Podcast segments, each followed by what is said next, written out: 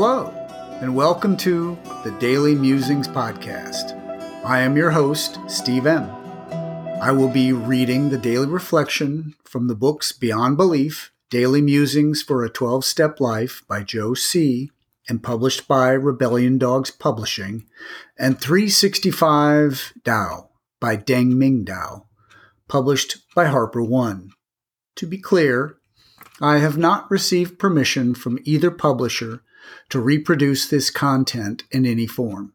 It is strictly intended for my personal use and the enjoyment of my family and a few close friends. I hope you enjoy today's Daily Musings.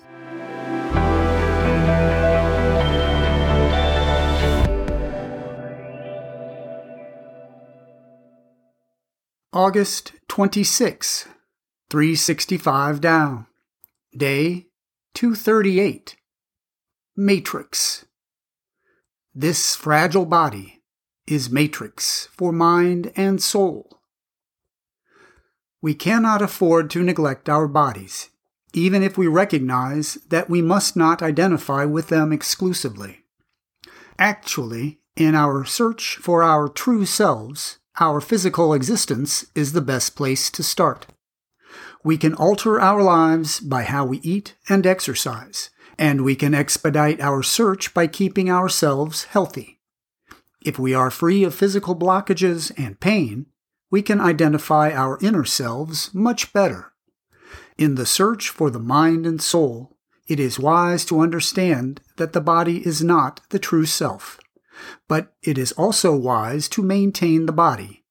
There should be neither denial nor mortification of the flesh, but it takes a wise person to both maintain the body and look beyond it. Day 238.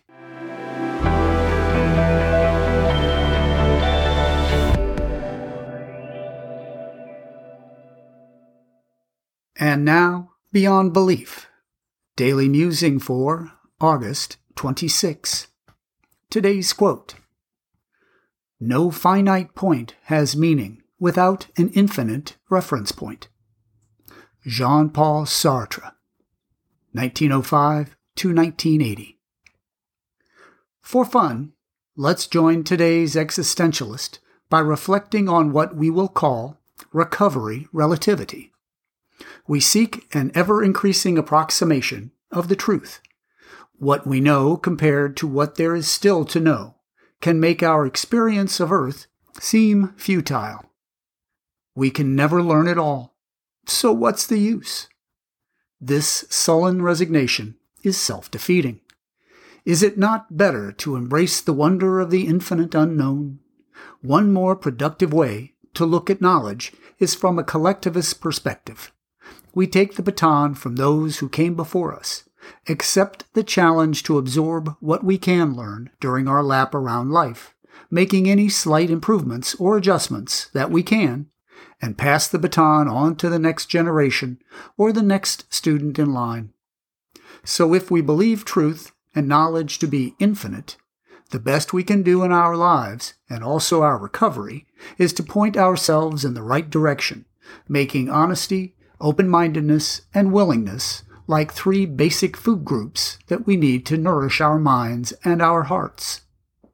From a Zen perspective, enlightenment is attained by embracing emptiness, being and nothingness. In this respect, wisdom comes from letting go, not from seeking. While one looks to the God of the heavens to be filled with serenity, courage, and wisdom, Another merely divests themselves of chaos, fear, and biases. Both goals have no finish line. As recovery is about balance, we are going to get more done each day if we monitor our serenity, courage, and wisdom. This way, we are content in the process and not anticipating an end or a goal. Our recovery is easy to take for granted.